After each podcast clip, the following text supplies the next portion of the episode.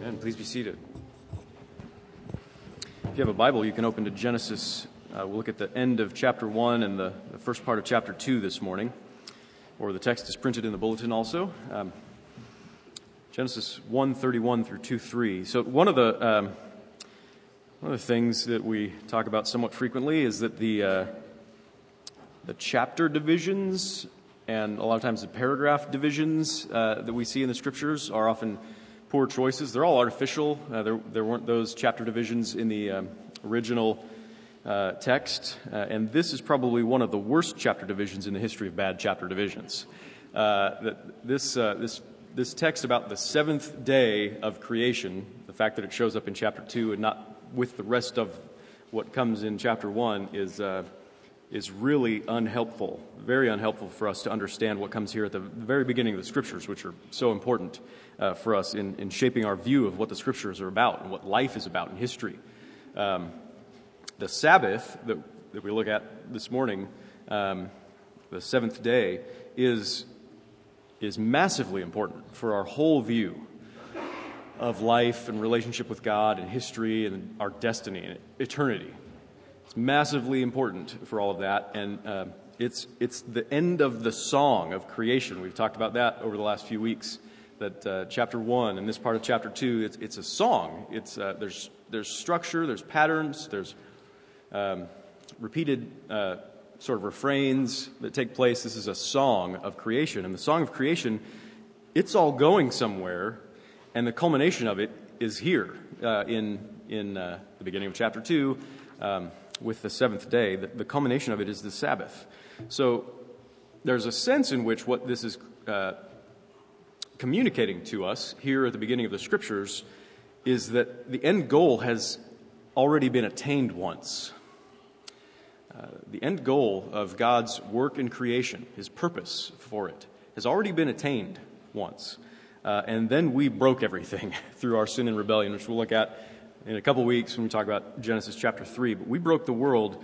Uh, the world had already kind of arrived in a sense. There, there's a sense in which um, the, the ultimate goal had been attained. But even though we broke it, God's ultimate goal is still out there in front of us. Um, his ultimate goal is to renew the world in an eternal seventh day, an eternal Sabbath, uh, in order to dwell with his people forever in the new heavens and the new earth. So, we're going to talk about that this morning and, and how that uh, kind of shapes the way we should look at um, our lives and our, uh, how we can put that into practice. So let's pray, and then we'll read from the scriptures.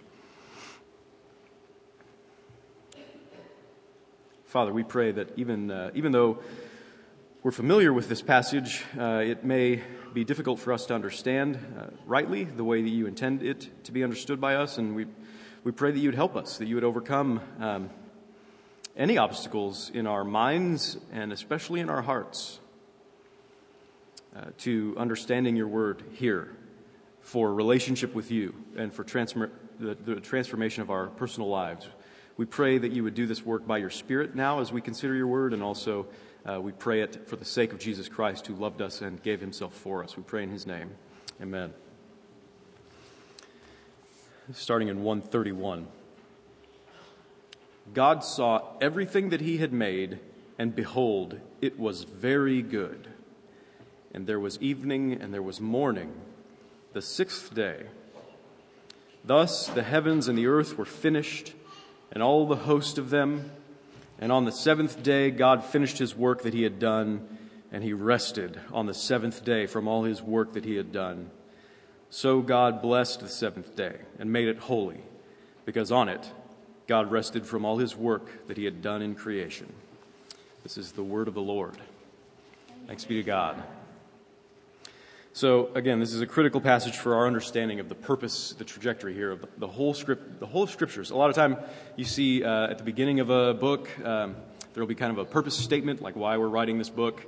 Um, and this is, this is kind of it. This is kind of what appears here at the beginning in this song. The scripture's opening with this song, and here's the culmination. This is where we're going. This is what the whole trajectory of history is supposed to be out, uh, about, and um, the, the purpose of creation. It, it is difficult to overemphasize that point. It's difficult to overemphasize the important uh, uh, nature, the importance of the Bible's view of the Sabbath. What in, in the Hebrew scriptures, it's the seventh day, the Sabbath, right? It's almost impossible to overemphasize the importance of that for God, uh, for His people to understand. This passage, uh, these verses here are referred to throughout the scriptures. Uh, for example, Exodus 20, probably one of the more familiar places uh, Exodus 20, where God says, Remember the Sabbath. This is the fourth commandment of the ten, the great Ten Commandments. The fourth one is, Remember the Sabbath day to keep it holy. You do work on six days, the seventh day you rest. Because in creation, God worked six days, and the seventh day he rested. So this, is the, this forms the ground for the uh, fourth commandment. Remember the Sabbath day to keep it holy.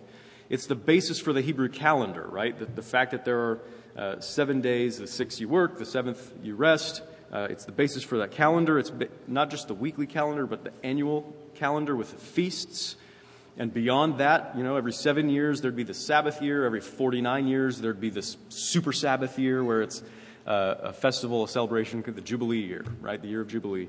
Um, and so this, this concept of the Sabbath forms the foundation for the Hebrew calendar. They're to tr- keep track of time one of the most important concepts for humanity is this concept of time. You're supposed to keep track of it with this concept of the Sabbath. Right? So it's very important. Um, Exodus 31, this is how important it is. God says that above all, above all, of all the laws, above all, you shall keep my Sabbaths.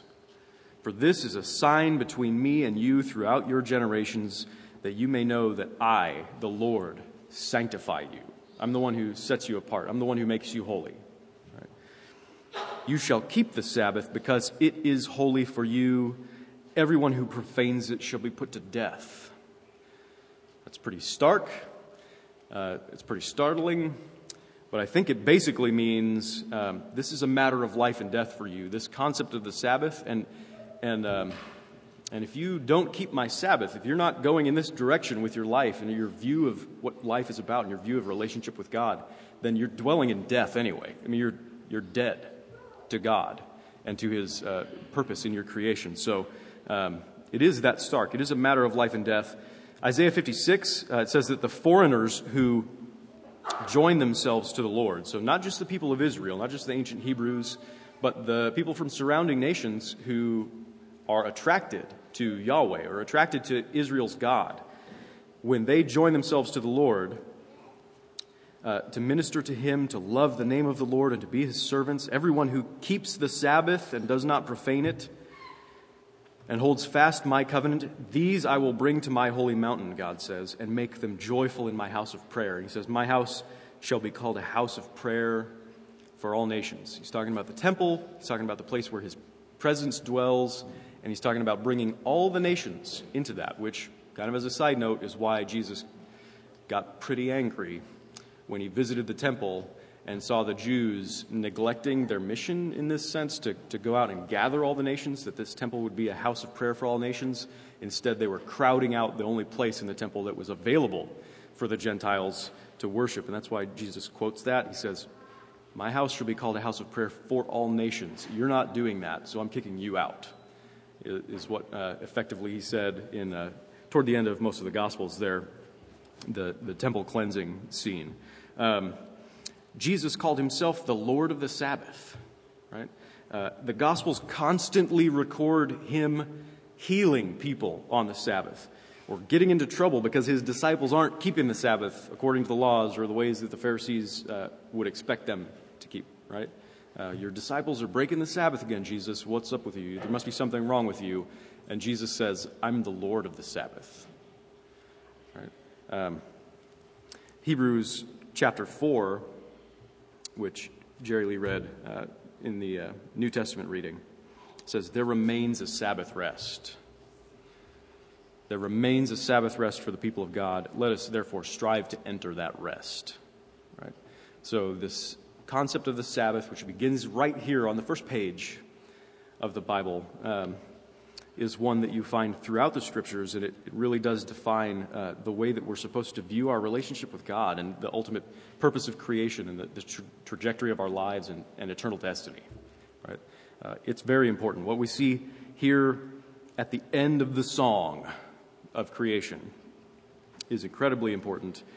And honestly, its significance is probably lost to most people. I'm not trying to condemn people for uh, not understanding this. I don't understand this until I come back to study this over and over. We've, we've, there's been a few times where I've uh, talked about the Sabbath, either from the Fourth Commandment or similar passages. That um, it's always it's a constant surprise to me how good the good news is about the Sabbath. Most of us, myself included, uh, usually ask questions like, "Well, do, do Christians still have to keep the Sabbath? Do we still have to do that?" Or, um, if so, you know, what, am, what am I supposed to do exactly? And what am I supposed to not do exactly? Or, um, you know, can I go out to eat? Can I go to a restaurant on the Sabbath? Can I take a nap on the Sabbath? Can I play sports? Uh, can I watch sports on TV? Right? Can I go on a hike? Um, do, do I really have to be in church all day long? Right? These, these, these are the questions that we usually ask. Uh, and those are all absolutely the wrong kinds of questions, and we should stop asking them. You should stop asking those kind of questions when you think about the Sabbath. And I'll tell you why. Um, people feel the need to ask that kind of question. There's, and it's because there's something wrong with us. There's, there's clearly something wrong with the way that we relate to God, and the way we understand His Word. That shouldn't be a surprise to any of us, that we don't automatically understand everything in God's Word rightly. Uh, but when you look at a text like this, it's not answering those kinds of questions. Right? Here it is, the beginning of the Sabbath, this one of the most important things throughout the, the scriptures and the history of God's dealing with people. It's not answering those kinds of questions. Right? And so uh, we need to find out what kind of questions it really is answering. Uh, Charles Jacob has a little article. It's really great. It's called Eat the Fat, Drink the Sweet, and Be Merry. I think I linked to it on the church's blog uh, this week. He says, Recently I heard a student describe to a professor a Sunday church picnic with his PCA church. All was well until he happened to mention that some of them played a little volleyball after lunch. The professor then curtly responded, It must not be a very Presbyterian church. Are we really less Presbyterian if we play a little casual volleyball with our covenant family on the Lord's Day? Similarly, while in Scotland, I came across many adults who remember Sunday as a day of great torment when they were children. Playgrounds were off limits, toys were locked up. Many were forced to stay inside all day. In short, they were grounded weekly. Why does a day that is supposed to celebrate God as creator, redeemer, and consummator have to feel like a prison lockdown? That's kind of the way we naturally think about it one of our favorite movies, probably Chariots of Fire, right? Eric Liddell, the, the great sprinter from England who is also a missionary. Uh, he went to serve the people in China. You see right there at the beginning of the movie. Great movie, awesome movie. Not trying to knock it.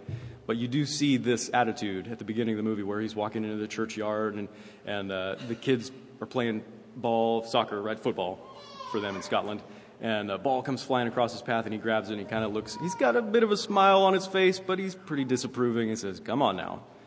This is not a day for playing ball right? We're going in we're going into church. Um, and that that conception kind of overwhelms the way that we think about the sabbath. It shouldn't be that way.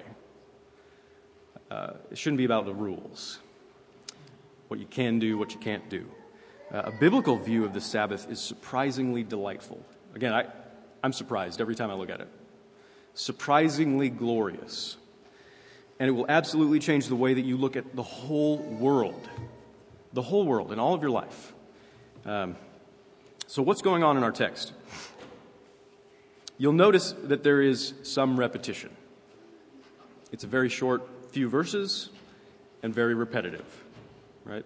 Uh, there's repetition here. It's meant to slow you down to pay attention, right?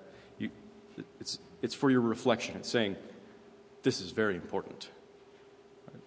Uh, this seventh day in the Song of Creation is very important. It's the end of the song, right?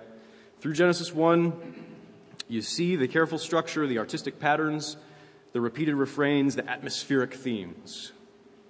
Right? Like a modern music critic would say something, the themes were atmospheric, right?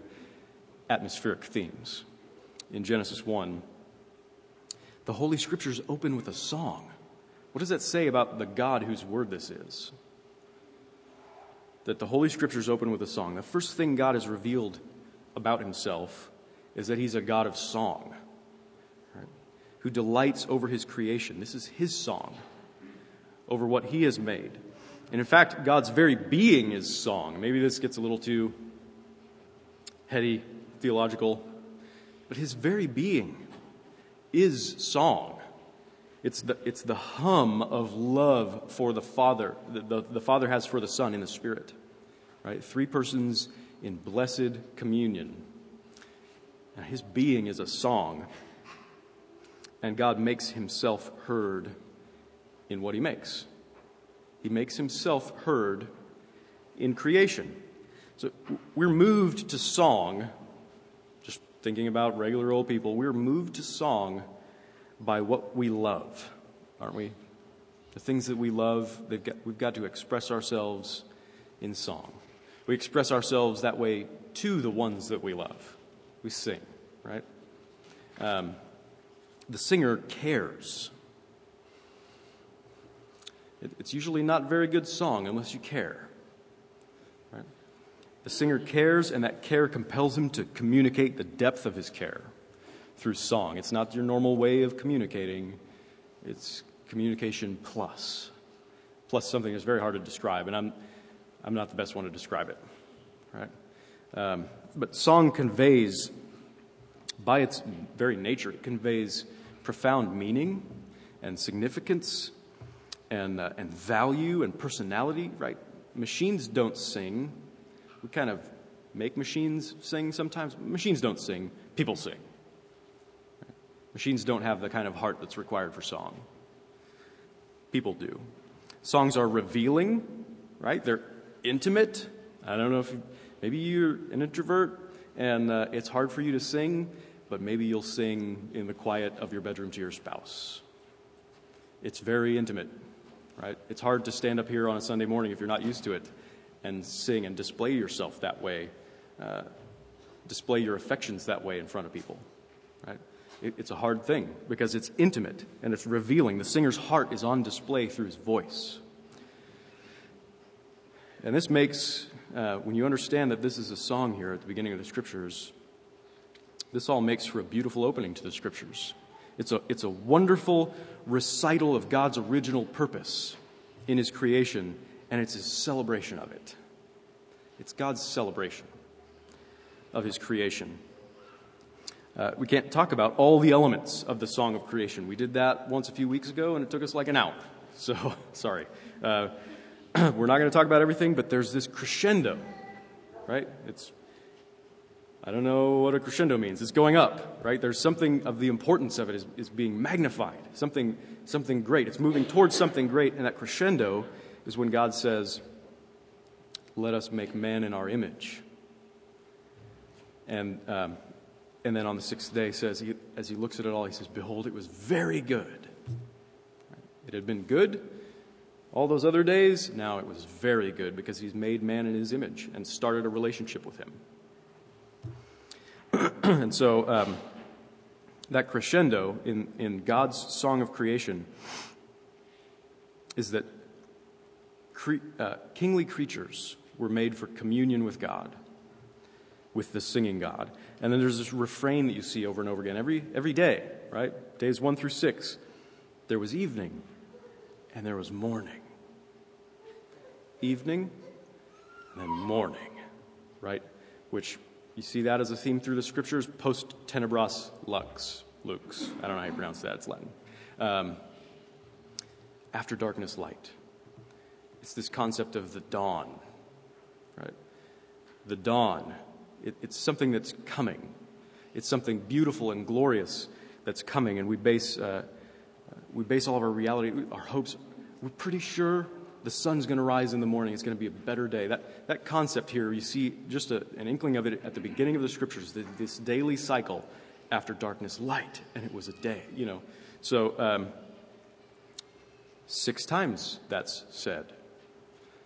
Everybody knows seven is the, the number for completion, right? Seven is the symbolic number of perfection and wholeness and divine completion. Six times it's said, there was this day, and it was good, right? Um, so it's almost complete. Almost complete. And then there's this sustained ending. God blessed the seventh day and made it holy because on it God rested. Right? So this, um, this is a sustained ending, and I'll explain what that means. But this is, a, this is a song about the temple that God built. Everything that you can see around you, everything you can see with a, a microscope or a telescope, everything you can't see that exists in this universe, God made it for a temple, for Himself. That's what the creation is. That's what the universe is. It's a place for God to dwell with humanity in particular, those who are made in His image, in His likeness, male and female humanity, for relationship with God, and, and in this temple that He's made. And when it says that He rested, we understand that it, it means God didn't need rest in the way that we usually think about rest. When we're wiping the sweat from our brow in the middle of a, a, hard day under the hot sun and we're growing weary and we're expending our strength, we've only got so much left. Uh, it's taken something out of us and we need to relax. We need to sit down. We need to have a cup of cold water, maybe a nap, right? Um, that's not what this means. We know that God uh, doesn't need rest, He doesn't take rest in that sort of sense any ancient reader would know immediately what's meant in this part of the song. Any ancient reader knows that the divine presence rests in a temple. The glory descends and rests in a temple.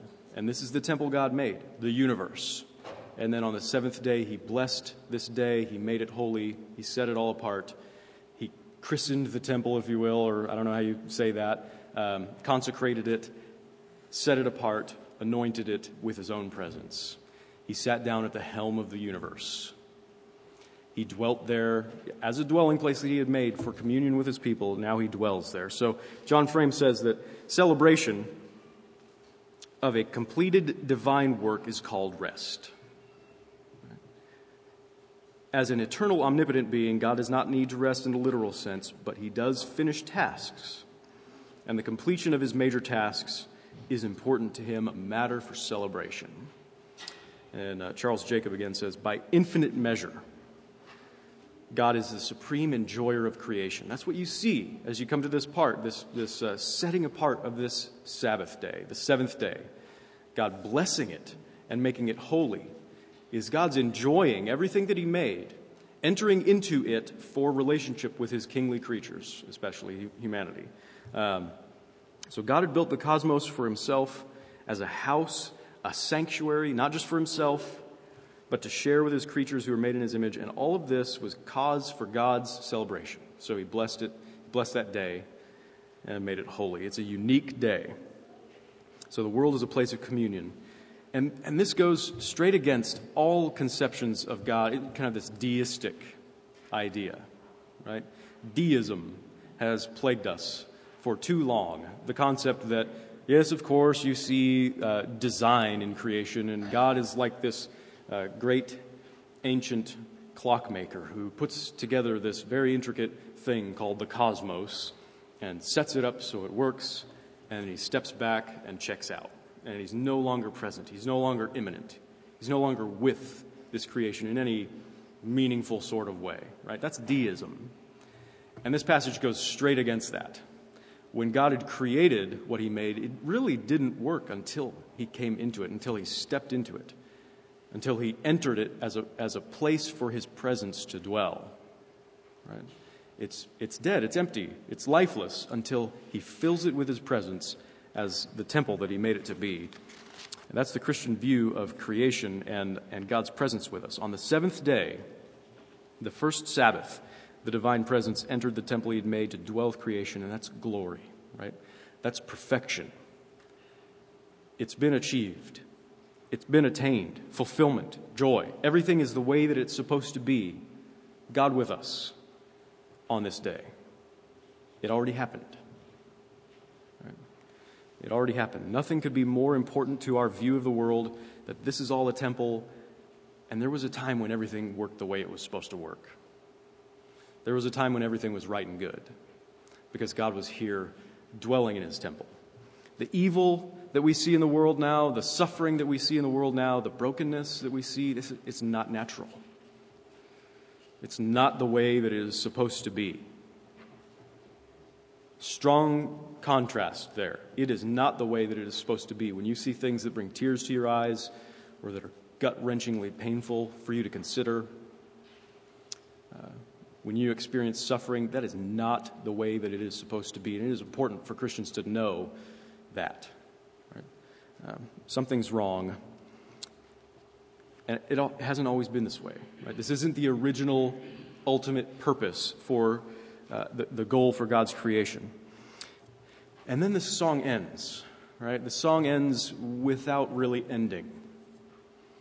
The song ends with no real conclusion. No, it doesn't really sum up. There's no evening and morning the seventh day like all the other days. Right? Um, and there's a sense in which this Sabbath didn't just end. It didn't just end right there, anyway. It, it extended on. Right? Um,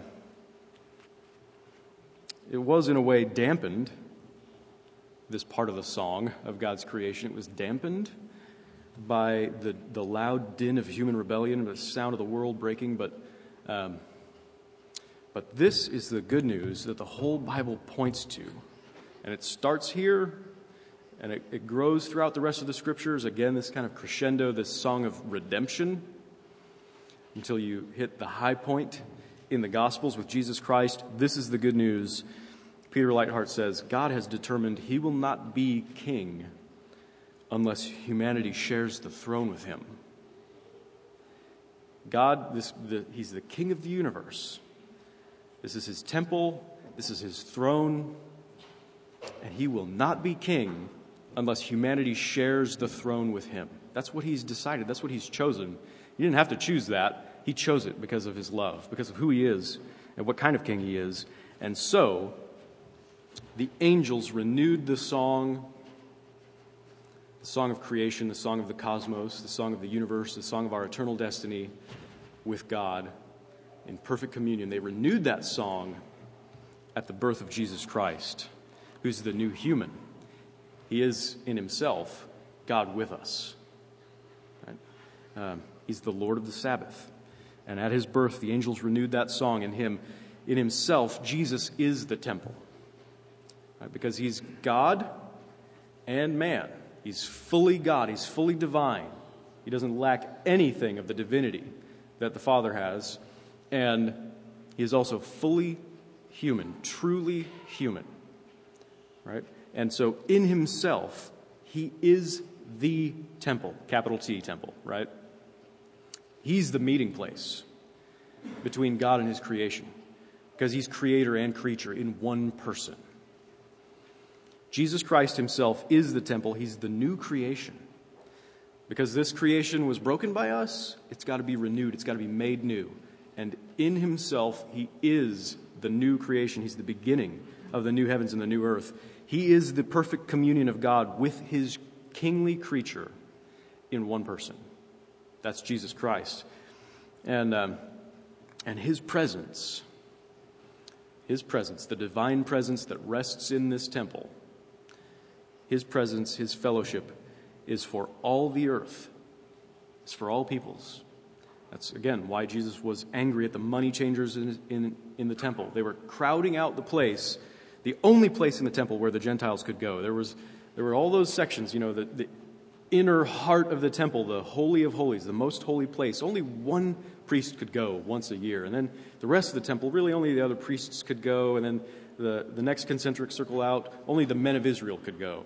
And then outside of that was the court of the women of Israel. They could go there, but outside of that, there's this huge court that's meant to be the court of the Gentiles. Uh, it's meant to be this place where all the nations can come in and have fellowship with the one true God and come to know Him and experience some measure of His presence at least, and they'd been crowded out by the business of, uh, the Israelites, the money changers in the temple. They're doing good things. They're exchanging money. They're, they're selling you animals for sacrifices and whatnot. They should have done it outside the temple. They shouldn't have done it inside where the Gentiles, were allowed to go. And so Jesus was angry at them because they were hoarding God's presence for themselves. They were saying, in some way, we deserve this, you don't. But Jesus, who is the temple himself, he's for all peoples. It doesn't matter who you are. It doesn't matter what you've done. Jesus Christ has come for you to be God's presence in your life through relationship with Jesus. God's temple, God's presence is for everybody, it's for the whole world. His Sabbath rest, his Sabbath celebration is for everybody through the person of his son Jesus. And there was, uh, there was darkness at the evening of his death on the cross as he hung there. The sky darkened for several hours, darkened early, right? That afternoon, the sky grew dark, the whole world grew dark. But then the universe rang again with the song of life at the dawn of the new Sabbath, at the first crack of resurrection sunlight on the first day of the week. The first day of the week now, uh, which, which is why we remember the Sabbath on Sunday instead of Saturdays. It's the first day of the week. As we read in our uh, offering reading from 1 Corinthians 16. When you get together on the first day of the week, you're supposed to bring this offering, right? Uh, this is why we remember the Sabbath on Sunday, because that's the day Jesus rose from the dead. The, the true beginning of the new glorified humanity, the new glorified temple in his person. Um, and that's it's parallel to uh, Israel's understanding of the Sabbath. You, you, see it, the Ten Commandments are presented in Exodus 20, and they're also presented in Deuteronomy 5. And the, the fourth commandment gets a little bit different treatment in those places. In Exodus 20, it talks about, you know, creation, God's Sabbath being the ground for our keeping the Sabbath. In Deuteronomy 5, it's redemption, salvation, deliverance, the Exodus, because I, draw, I drew you out of the land of Egypt. That's why you're supposed to keep this Sabbath.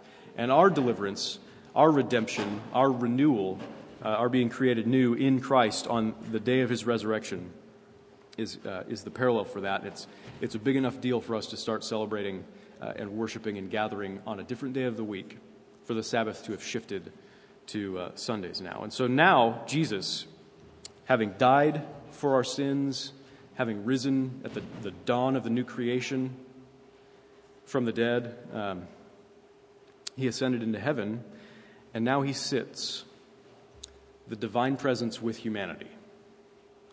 The divine presence with humanity, resting, sitting is picture of resting, dwelling, ruling, all authority having been given to him, all authority in heaven and on earth. He rests and dwells and rules in heaven now, the divine presence with humanity. And that's, that's what the book of Hebrews is all about, that, that New Testament reading that we had. Jesus is our king, he's our high priest, he's our temple, he's the one who secures our. He secures the divine presence with humanity for us in himself. Where he is right now, we, we know uh, he's before the throne of God above. We have a strong and perfect plea, a great high priest whose name is love and uh, that's the song we were just sang it, right? Uh, it's because He's there, because He's taken our humanity into the presence of God Himself, we know that, um, that we have a good future with the divine presence dwelling with us, right? Um, because by His grace, where He is, there we may also be. Where He is, that's our home too. And so, just as the song of creation uh, from Genesis 1, it led up to the, the holiness of the seventh day. It's blessed by God, it's set apart, it's consecrated. Um, it led to the holiness of the seventh day. So the whole history of the universe leads up to Jesus Christ, God dwelling with his kingly creature in him. The whole point of the universe, the whole point of history, has led up to Jesus Christ. And one day, soon, don't know what that means, uh, soon, with the sound of trumpets, the music of trumpets. The everlasting dawn will rise over the new heavens and the new earth, and all things will be made new and right as they were meant to be from the beginning. Everything will work the way that it's supposed to once again. It will be this eternal Sabbath. And that's guaranteed to us by Jesus Christ, by His Word, by His blood, by His Spirit that's given to us. It's guaranteed that that everlasting dawn will rise over all the earth. And when we reach that Sabbath, the Sabbath for which the world was created, when we reach that day, the curse for our sin will be forever lifted, and God will wipe away all of our tears, every single one of them, and every burden will be transformed. And it will be a time of celebration, of perfection, of completion, the likes of which you can't even imagine. You can't even begin to imagine. And God calls it a great, joyful, extravagant feast that marks the beginning of all things working how they're supposed to work. And this, this Sabbath is eternity. It's the great uh, reward, in a sense, of believers. And it's been the steady goal of God as our Redeemer for thousands of years. And, Paul says in Philippians 1 I am sure of this, that he who began a good work in you will bring it to completion on the day of Christ Jesus. So there's a, there's a positive trajectory to all of reality. All of reality, all of history is going somewhere good. Just like you see at the beginning of the, the scriptures, this song of creation, it's all going somewhere amazing. This sense of completion and perfection and fulfillment. The universe is not meaningless, it's not directionless, it's not random chance. It's full of purpose, and its goal is glory. It's all going somewhere, and in Jesus Christ we see that, that where it's all going is very good. It's very good. And it's promised to us uh, as a gift of His grace. Where it's going, where this whole universe is going, we'll talk about this more in coming weeks, is the, the perfect union of all things in Jesus Christ. Peter Mead has a book on the incarnation called Pleased to Dwell, where he talks about the marital intent in everything. Everything God has made is to be this, uh, this place where we have real, true union with the divine through what He has made. It's the marital intent of, of everything, of the whole world. And this is why think of the marital intent of everything. It's why it's, it's so wrongheaded for us to ask questions like Do Christians still have to keep the Sabbath? What, what should I do? What should I not do? Doesn't that sound like the wrong question now? Think of this seventh day here in Genesis 2 like the great honeymoon. The great honeymoon, the marital intent of everything, the great honeymoon between God and His creation. Especially us, His kingly creatures who are made in His image. It's the great honeymoon here in Genesis 2 and it's the perfect analogy, really. Uh, there is something, it's, it's relational about this day. This day is not kind of unique in and of itself for some strange reason. It's because it, it's the time where God's presence dwells with us. It's relational, it's about union and communion. So, this marital analogy, it, I mean, marriage is a, is a bare analogy for the glory of what this union is, right? And so, think of this as the honeymoon. And those of you who have experienced a glorious honeymoon, where you've spent a lot of your wealth on preparing for this day and you go somewhere amazing with your, with your brand new spouse, your beloved, filled with joy, filled with intimacy. Can you imagine asking your spouse, Do we really have to celebrate our anniversary? What kind of things can I do and not do on our anniversary? It's a perfect analogy. Um, you hear how strange that sounds, right? If you ask those questions of your spouse, it shows that you're totally checked out of the relationship. Right? Um, John Calvin says, This is indeed the proper business of the whole life in which men should daily exercise themselves to consider the infinite goodness, justice, power, and wisdom of God in this magnificent theater of heaven and earth. That's what we're supposed to be about with all of our daily lives. Enjoying our union with God and contemplating His, His divine glories and beauties and perfections. Rejoicing in God's presence with you in this place that He's made to be this temple. Rejoicing in God's presence. Your whole life should be about that. And you do that through, through your relationship with Jesus Christ. That supreme temple now is Jesus Christ. Sabbath rest the way things uh, uh, being the way that they're supposed to be, that's found in Him alone, right? The, the ultimate purpose, the ultimate destiny of your life, the way that you were created to be in relationship with God, that's found in Jesus Christ alone. He is the supreme temple, and one day the whole world will be renewed by His presence. Right? The whole world will become, again, this kind of immediate place where God dwells with His people. And now, until then, the earthly temple, the place where God meets with his people in this world, is right here. It's the church. It's not the church building, right? The church is the people, the place, the, the, the people that God has fellowship with through Jesus Christ. Um, is the earthly temple, and God has built into our weekly lives, then, a regular schedule, this expectation. This is an opportunity it's an opportunity to go to the temple, it's an opportunity to go to the house of the Lord to spend Sabbath time, to spend holy time, unique, celebratory, blessed time with Him in the church. And uh, this is an amazing passage from Nehemiah 8, probably not very familiar to a lot of us because who reads Nehemiah?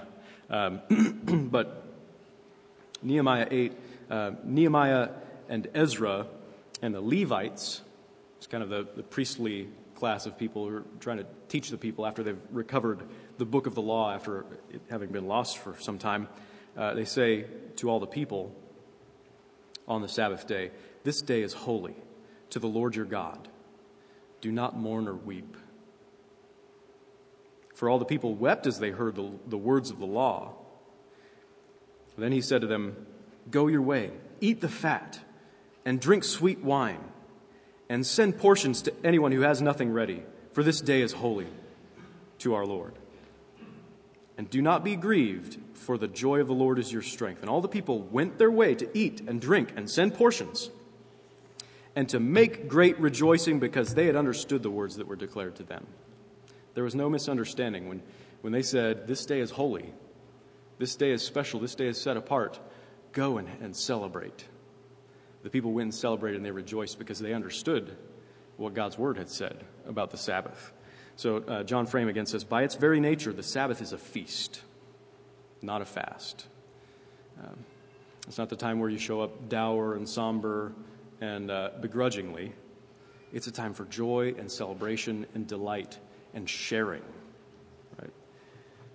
by its very nature, Frame says, it, the Sabbath is a feast, not a fast. It's a time of abundance, not deprivation. It should be a time of delight, a time of play and joy. And in that enjoyment, we anticipate the prosperity promised in God's covenant, the delight awaiting us in the new heavens and the new earth.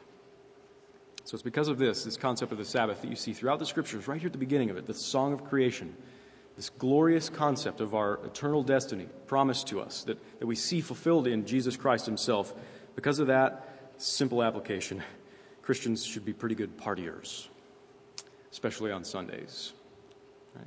where we get together with God's people and we celebrate who God is and what He's done in the world and in our lives. And the Sabbath should symbolize that. And that's what it means to keep the Sabbath holy. So keep the Sabbath holy. It's the best part of the song that God is singing. Amen. Let's pray.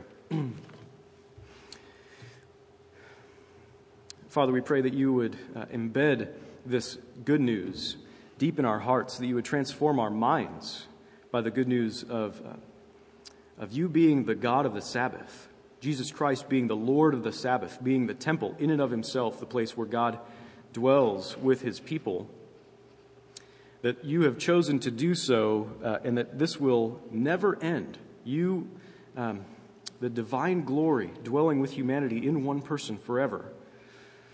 And that you've called us all to enter into that blessed relationship and blessed communion. We pray that uh, this would be the light and the joy and the great, sure hope of all of our lives, this relationship with you that we have guaranteed to us. Um, we pray that it would, uh, it would truly transform us from the inside out, the way that we look at this whole world and what you're doing in it.